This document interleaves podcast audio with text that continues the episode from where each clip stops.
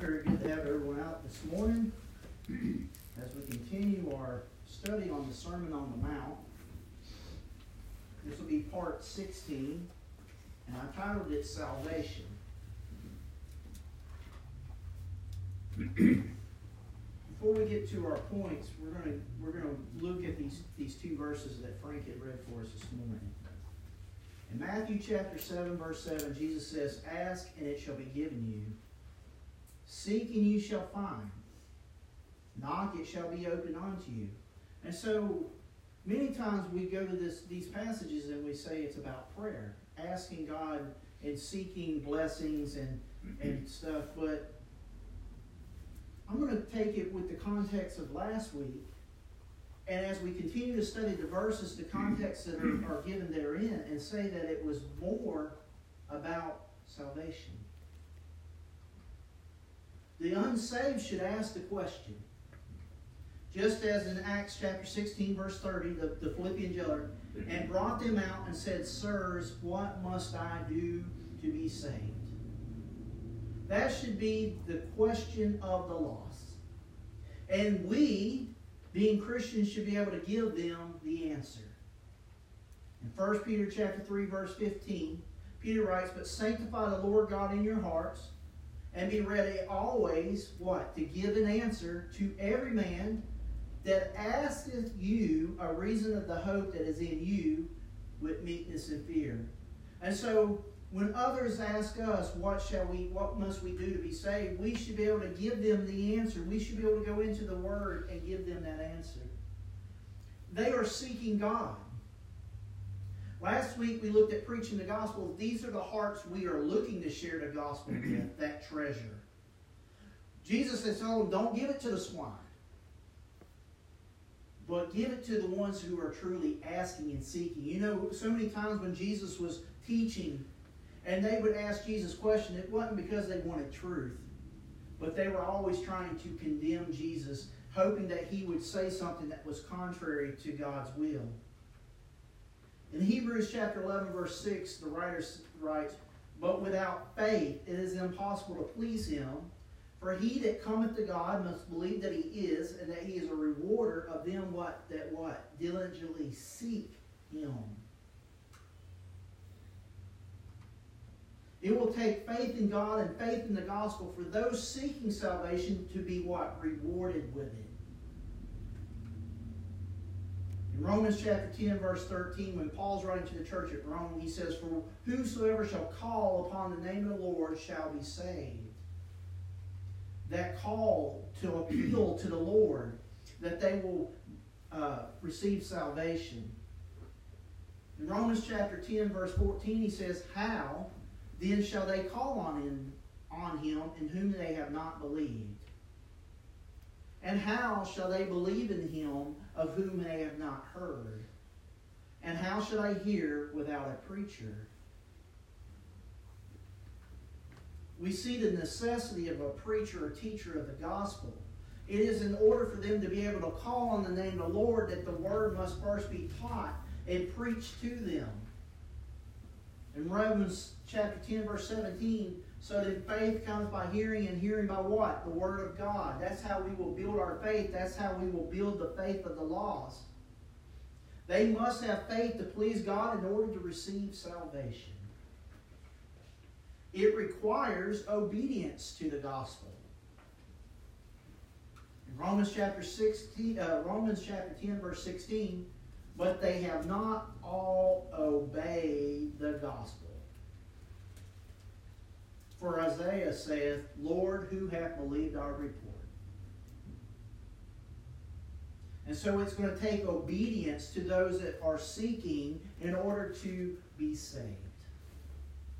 Remember what the Philippian jailer had asked Paul and Silas, Acts chapter 16, verse 30, and brought them out and said, Sirs, what must I do to be saved? Salvation requires the lost to do something to receive it. In Acts chapter 2, verse 40, on the day of Pentecost, when Peter is preaching that sermon, it says, And with many other words did he testify and exhort, saying, Save yourselves from this onward generation. When they are ready to obey, the door of salvation is open, ready for them to enter in. On the day of Pentecost, Peter opened the door for the 3,000 souls who obeyed the gospel of Christ. Matthew chapter 16, verses 18 and 19. Jesus is speaking, and I say also unto thee that thou art Peter, and upon this rock I will build my church, and the gates of hell shall not prevail against it. And I will give unto thee what? The keys of the kingdom of heaven. And whatsoever thou shalt bind on earth shall be bound in heaven, and whatsoever thou shalt loose on earth shall be loosed in heaven. Jesus told Peter he was giving him the keys to the kingdom of the church. In Acts chapter 2, verse 14, but Peter, standing up with the eleven, lifted up his voice and said unto them, Ye men of Judea, and all ye that dwell in, at Jerusalem, be this known unto you, and hearken to my words, because I have the keys to the kingdom.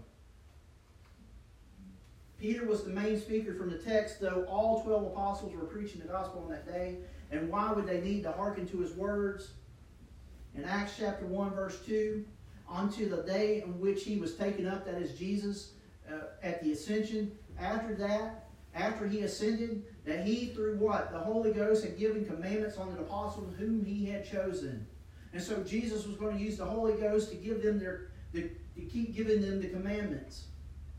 Peter was baptized with the Holy Ghost earlier in the day on the day of Pentecost. And it was through the Holy Ghost that Peter was unlocking the door. And guess what Jesus gave the commandments on? Guess what the last thing that Jesus spoke to him before they ascended to heaven, before he ascended? In Acts chapter 1, verse 3, to whom, to whom also he showed himself alive after his passion by many infallible proofs, being seen of them forty days, and speaking of the things pertaining to the kingdom of God. Jesus' last moments with the apostles, he spoke on the kingdom. The Holy Ghost was going to was given to bring in remembrance the things taught by Christ. In John chapter 4, 14, verse 26, that's what Jesus had told them. But the Comforter, which is the Holy Ghost, whom the Father will send in my name, he shall teach you all things and bring all things to your remembrance whatsoever I have said unto you.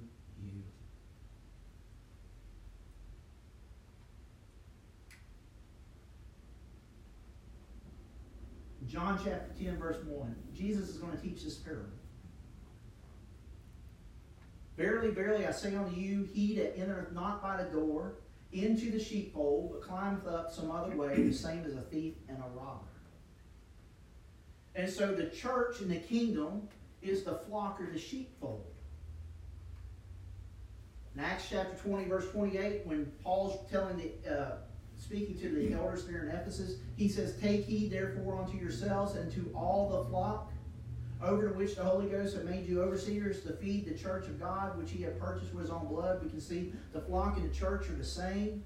Jesus said you must enter through the door in order to get into the church. In John chapter 10, verse 7, then said Jesus unto them again, Verily, verily, I say unto you, I am the door of the sheep. I am the door of the church. John, uh, John chapter 14, verse 6. Jesus saith unto him, I am the way, the truth, the life. No man cometh unto the Father but by me. If you're seeking the Father, the only way you're going to get there is by Jesus Christ. The only way. Any other way, they are trying to what? Steal salvation. He said, if you don't come through the door, you're a thief and you're a robber. John chapter 10, verse 9, Jesus says, I am the door. By me, if any man enter in, he shall be saved, and shall go in and out and find pasture.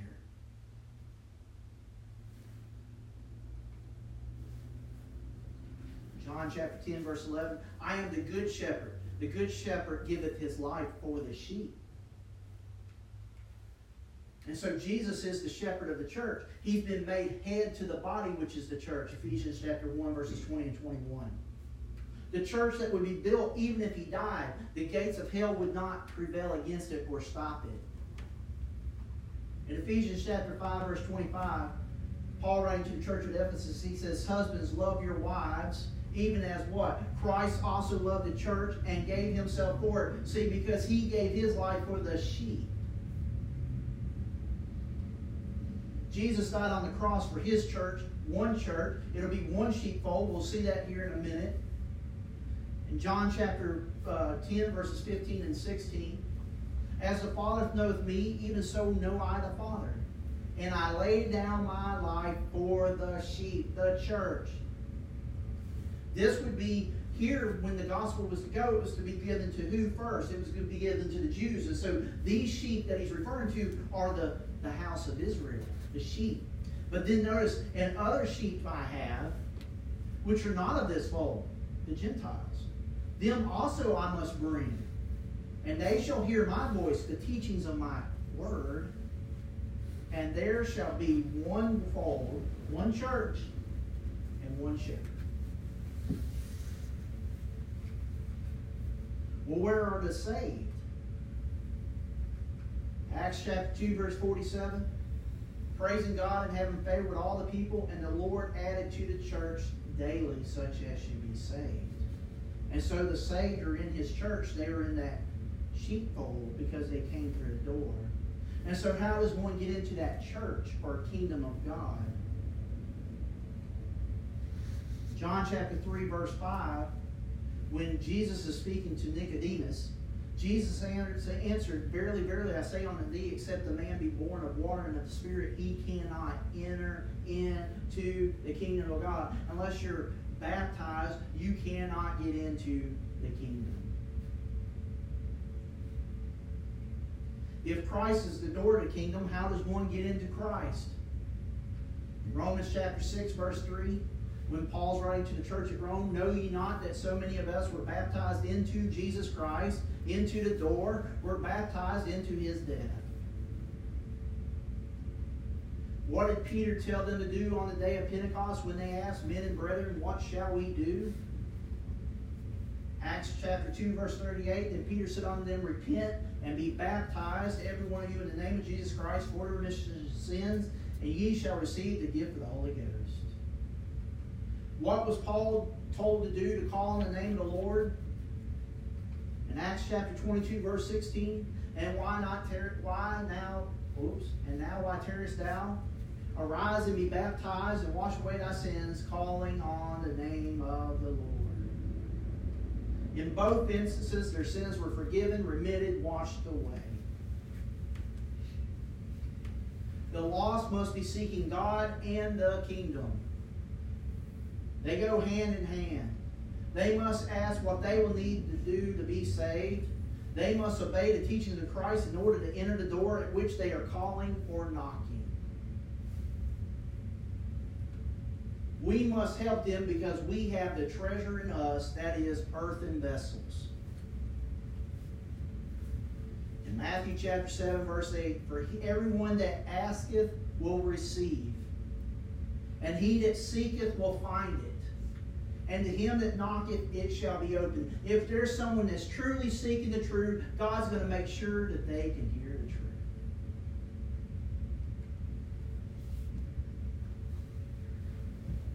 So all that say point one is good gifts. Good gifts. Matthew chapter 7, verse 9. Or what man is there of you whom, if his son asks bread, will he give him a stone? Now, I want you to keep it in, in a salvation context. A stone may look like bread on the outside, but it's not bread. In Matthew chapter 7, verse 10, or if he asks a fish, will he give a serpent? And so they both may have scales and they both may feel the same, but they're not the same. But if you go to Luke's account, Luke's chapter 11, verse 12, or if he shall ask an egg, will he offer him a scorpion? And so to us, neither one of them would look the same, and neither one of them would feel the same.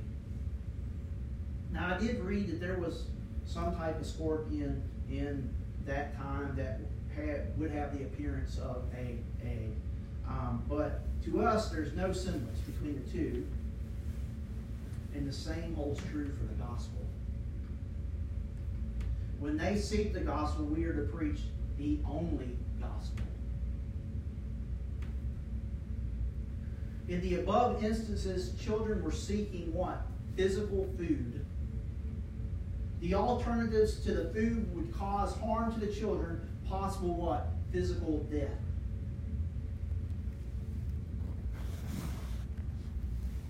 Acts chapter 20, verse 28, again, when Paul's uh, te- uh, talking to the elders there in Ephesus, Take heed, therefore, unto yourself and to all the flock over which the Holy Ghost has made you overseers. So, what were the elders to do? To feed the church of God, which he had purchased with his own blood. They were to feed. And guess what? The elders were to feed the church. In Acts chapter 20, verse 32, and now, brethren, I commend you to God and to the word of his grace. Well, what is the word of his grace able to do? Which is able to build you up and to give you an inheritance among them which are sanctified. And so it is a salvation.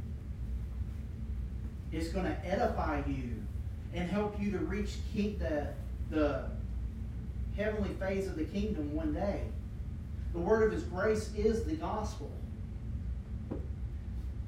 Galatians chapter 1, verses 8 and 9, Paul writing to the churches in the area of Galatia, he says, But though we or an angel from heaven preach any other gospel unto you that which which we have preached unto you, let him be accursed. And so he's being uh, exaggerative here. He says if, if an angel from heaven.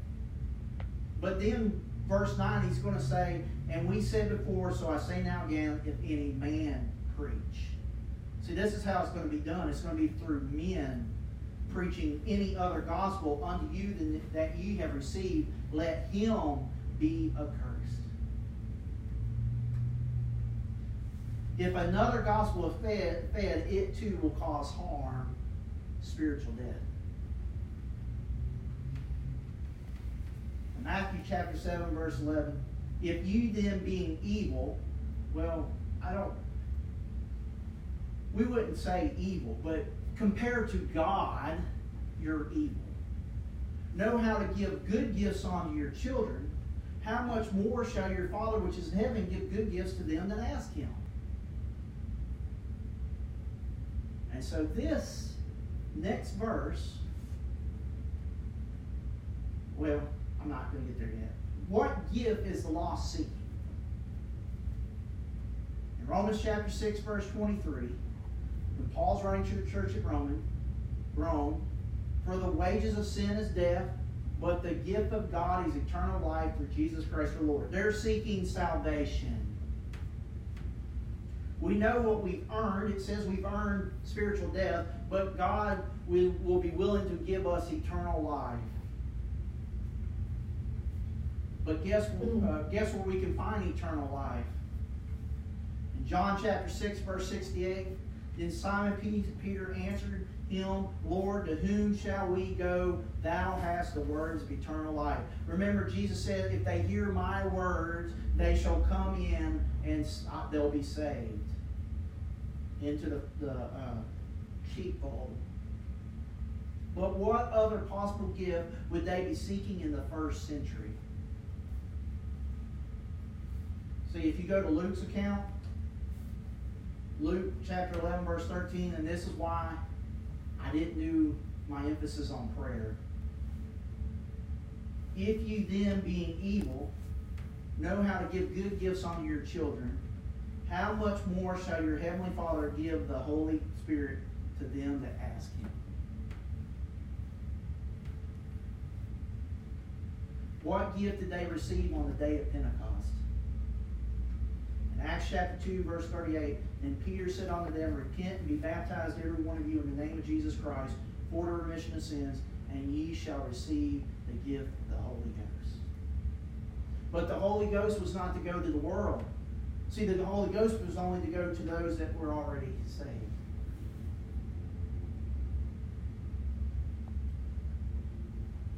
Point number two this morning is to all creatures. To all creatures. In Matthew chapter 7, verse 12, Therefore, all things whatsoever you would have men should do to you, do you even so to them, for this is the law and the prophets. Ponder this. Someone taught us the gospel when we were seeking, when we were asking, and when we were knocking. Should we not treat others as we wanted to be treated when lost? We are to preach the gospel to all. Mark chapter 16, verse 15. And he said unto them, Go ye into all the world and preach the gospel to every creature.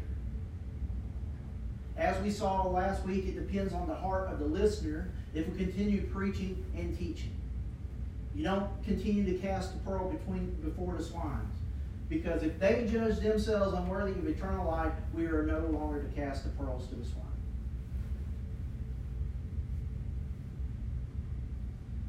We are not to have unrighteous judgment based on appearance, social status, past lifestyle, current lifestyle, etc.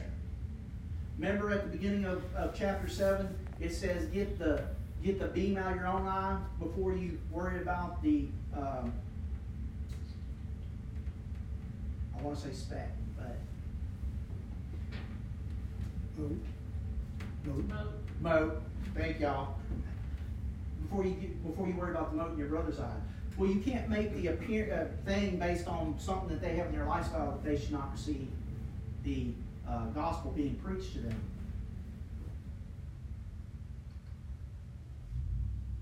Look at Paul's attitude. 1 Timothy chapter 1, verse 11, when Paul's writing to the young preacher Timothy, he says, according to the glorious gospel, that's the word of grace, of the blessed God which was committed to my trust. Verse 12. And I thank Christ Jesus our Lord, who hath enabled me, for that he counted me faithful, putting me into the ministry. Paul was thankful for the encounter on the road to Damascus that Jesus chose him as a vessel to preach the gospel. That's what Ananias was told by, by the Lord, that he was a chosen vessel. And what was Paul like before he obeyed the gospel? Verse 13 who was before a blasphemer and a persecutor and injurious, and I but I obtained mercy because I did it ignorantly in unbelief.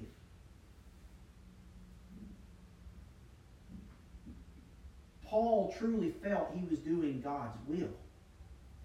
Even the evil things that, that Paul was doing, his heart was right because he thought it was the Lord's will.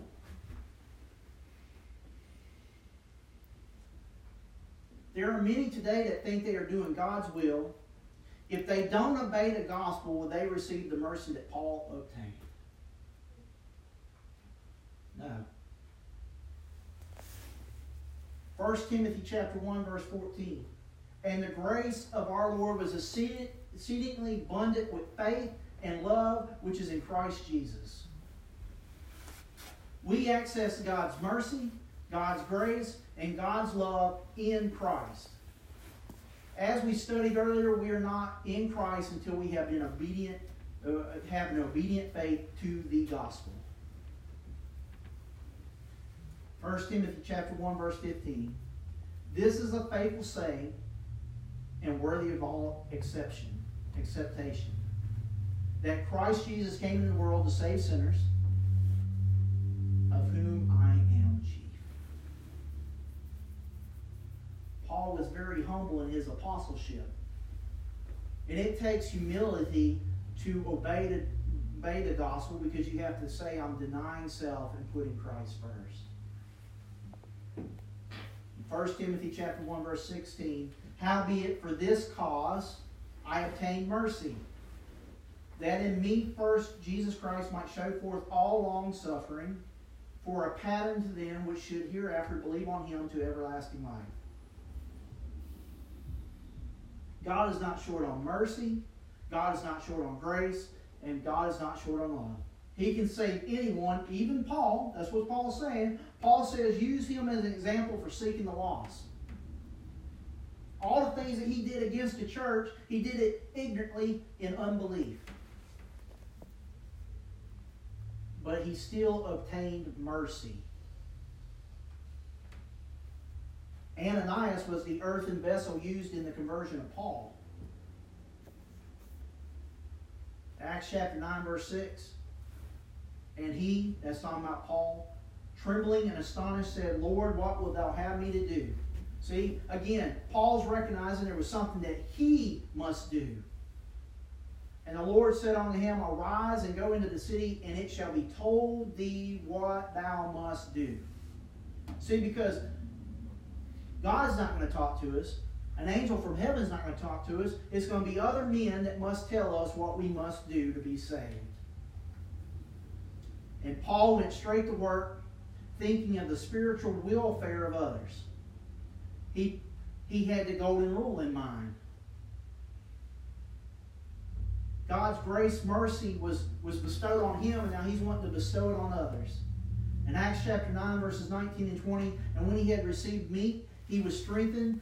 Then was Saul certain days with the disciples which were at Damascus, and straightway he preached Christ in the synagogues that he is the Son of God.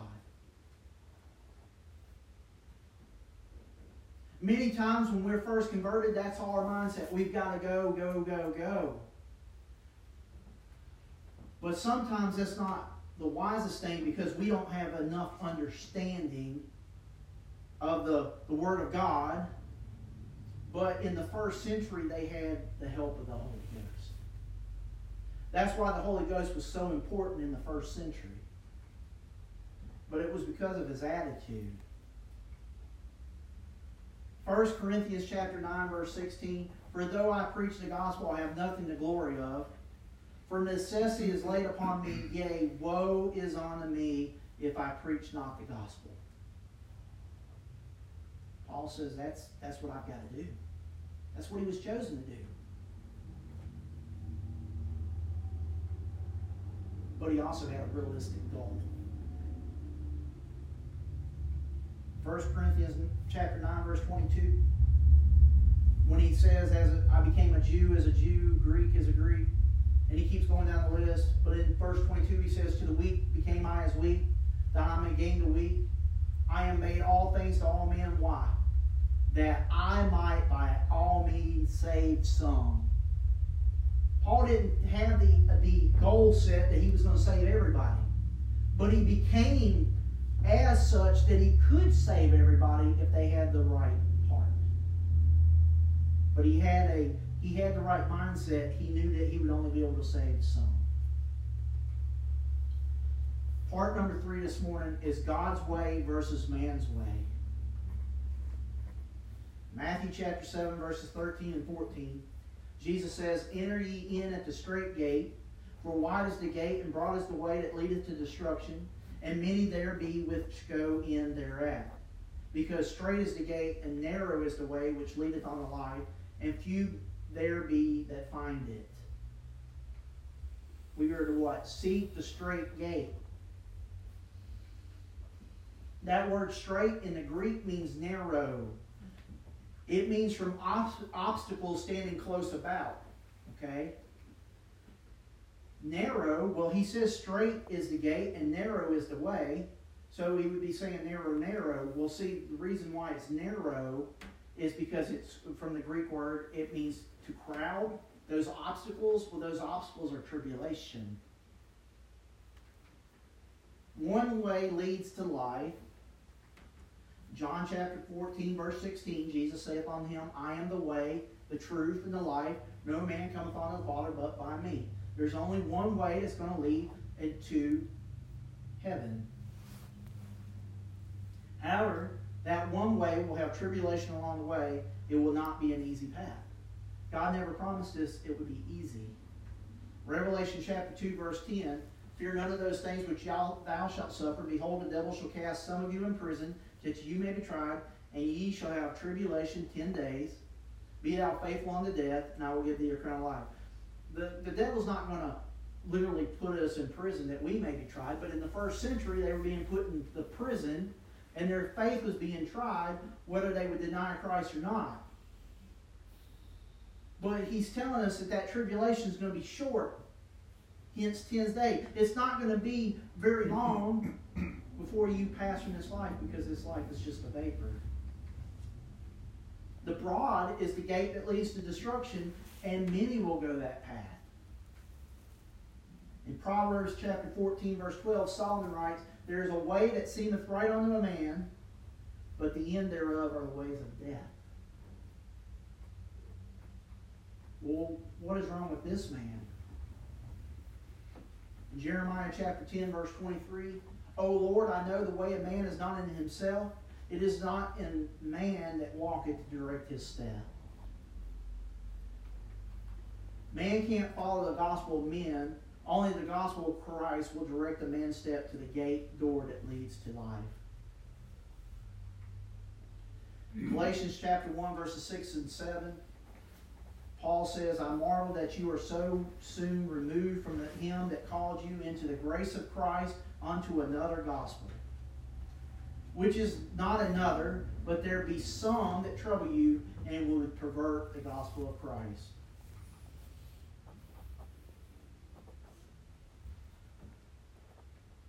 In 1 Thessalonians chapter 2, verse 13.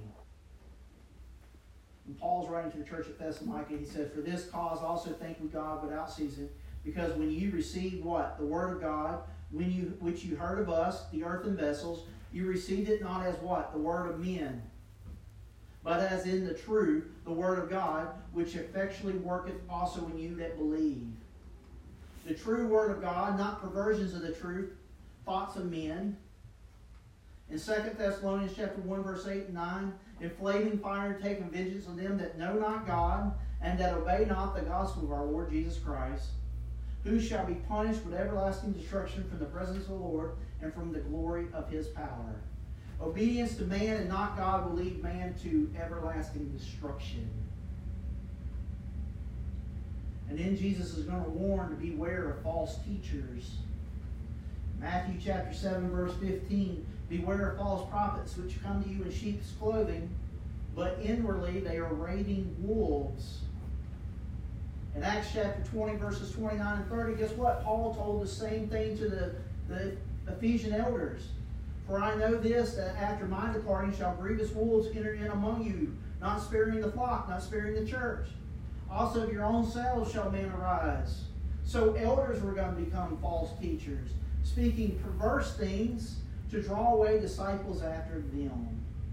See, they're not working to build disciples of Christ, they're working to build disciples of themselves. And so, speaking a perverted gospel, making disciples of themselves and not disciples of Christ. And so, what's going to be the problem here? They will appear righteous, just as that stone appeared like bread. How do we judge who is a false teacher?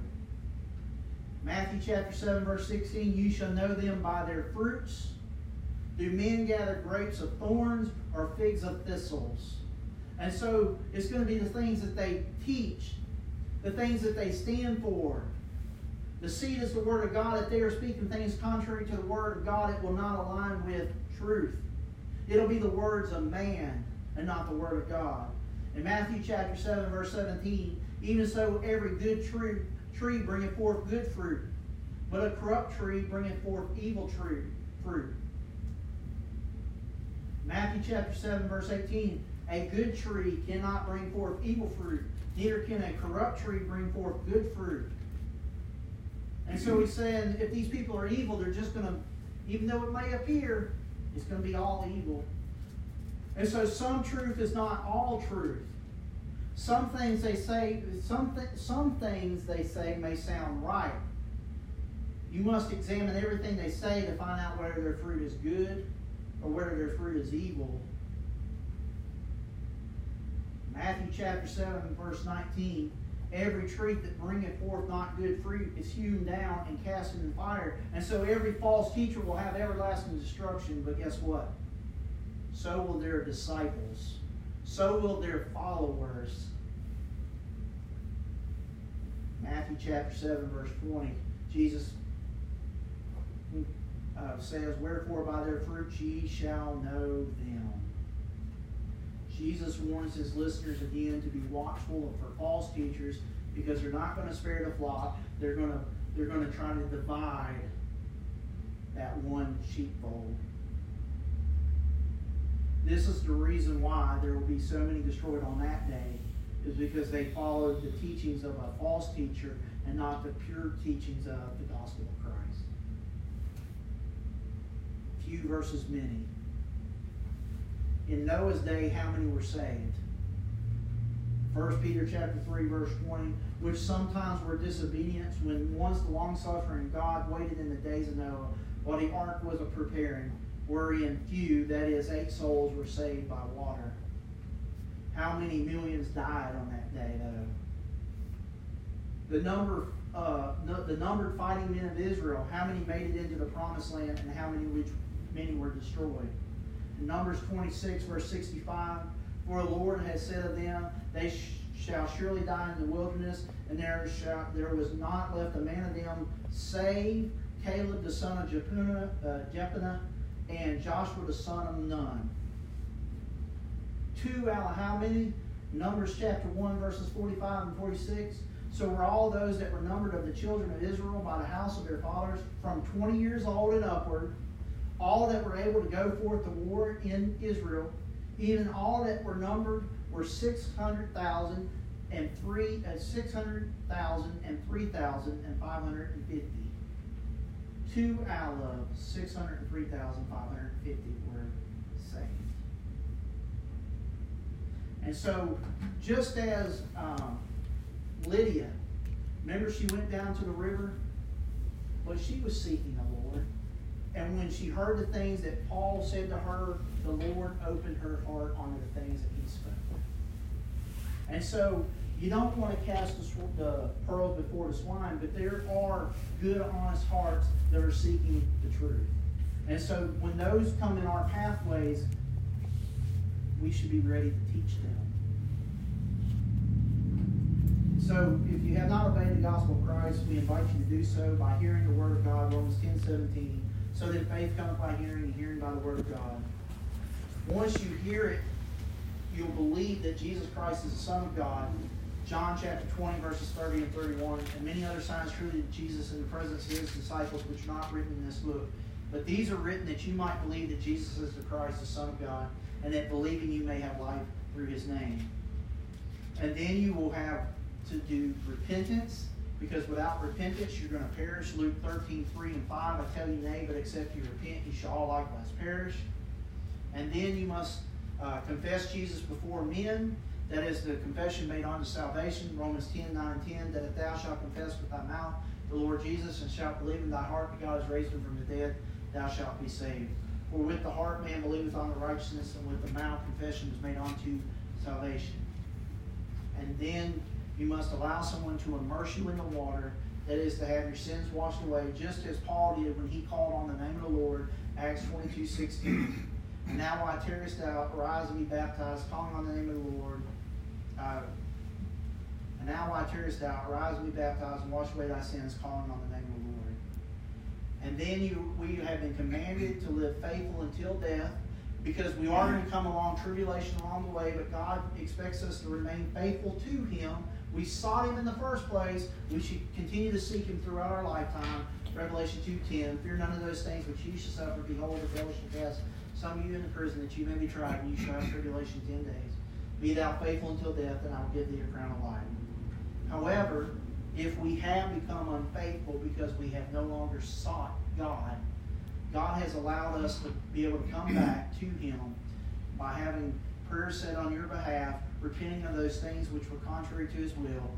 Uh, and so, if we can help you in either way, if you'll come to the front, together we stand and sing the song of encouragement.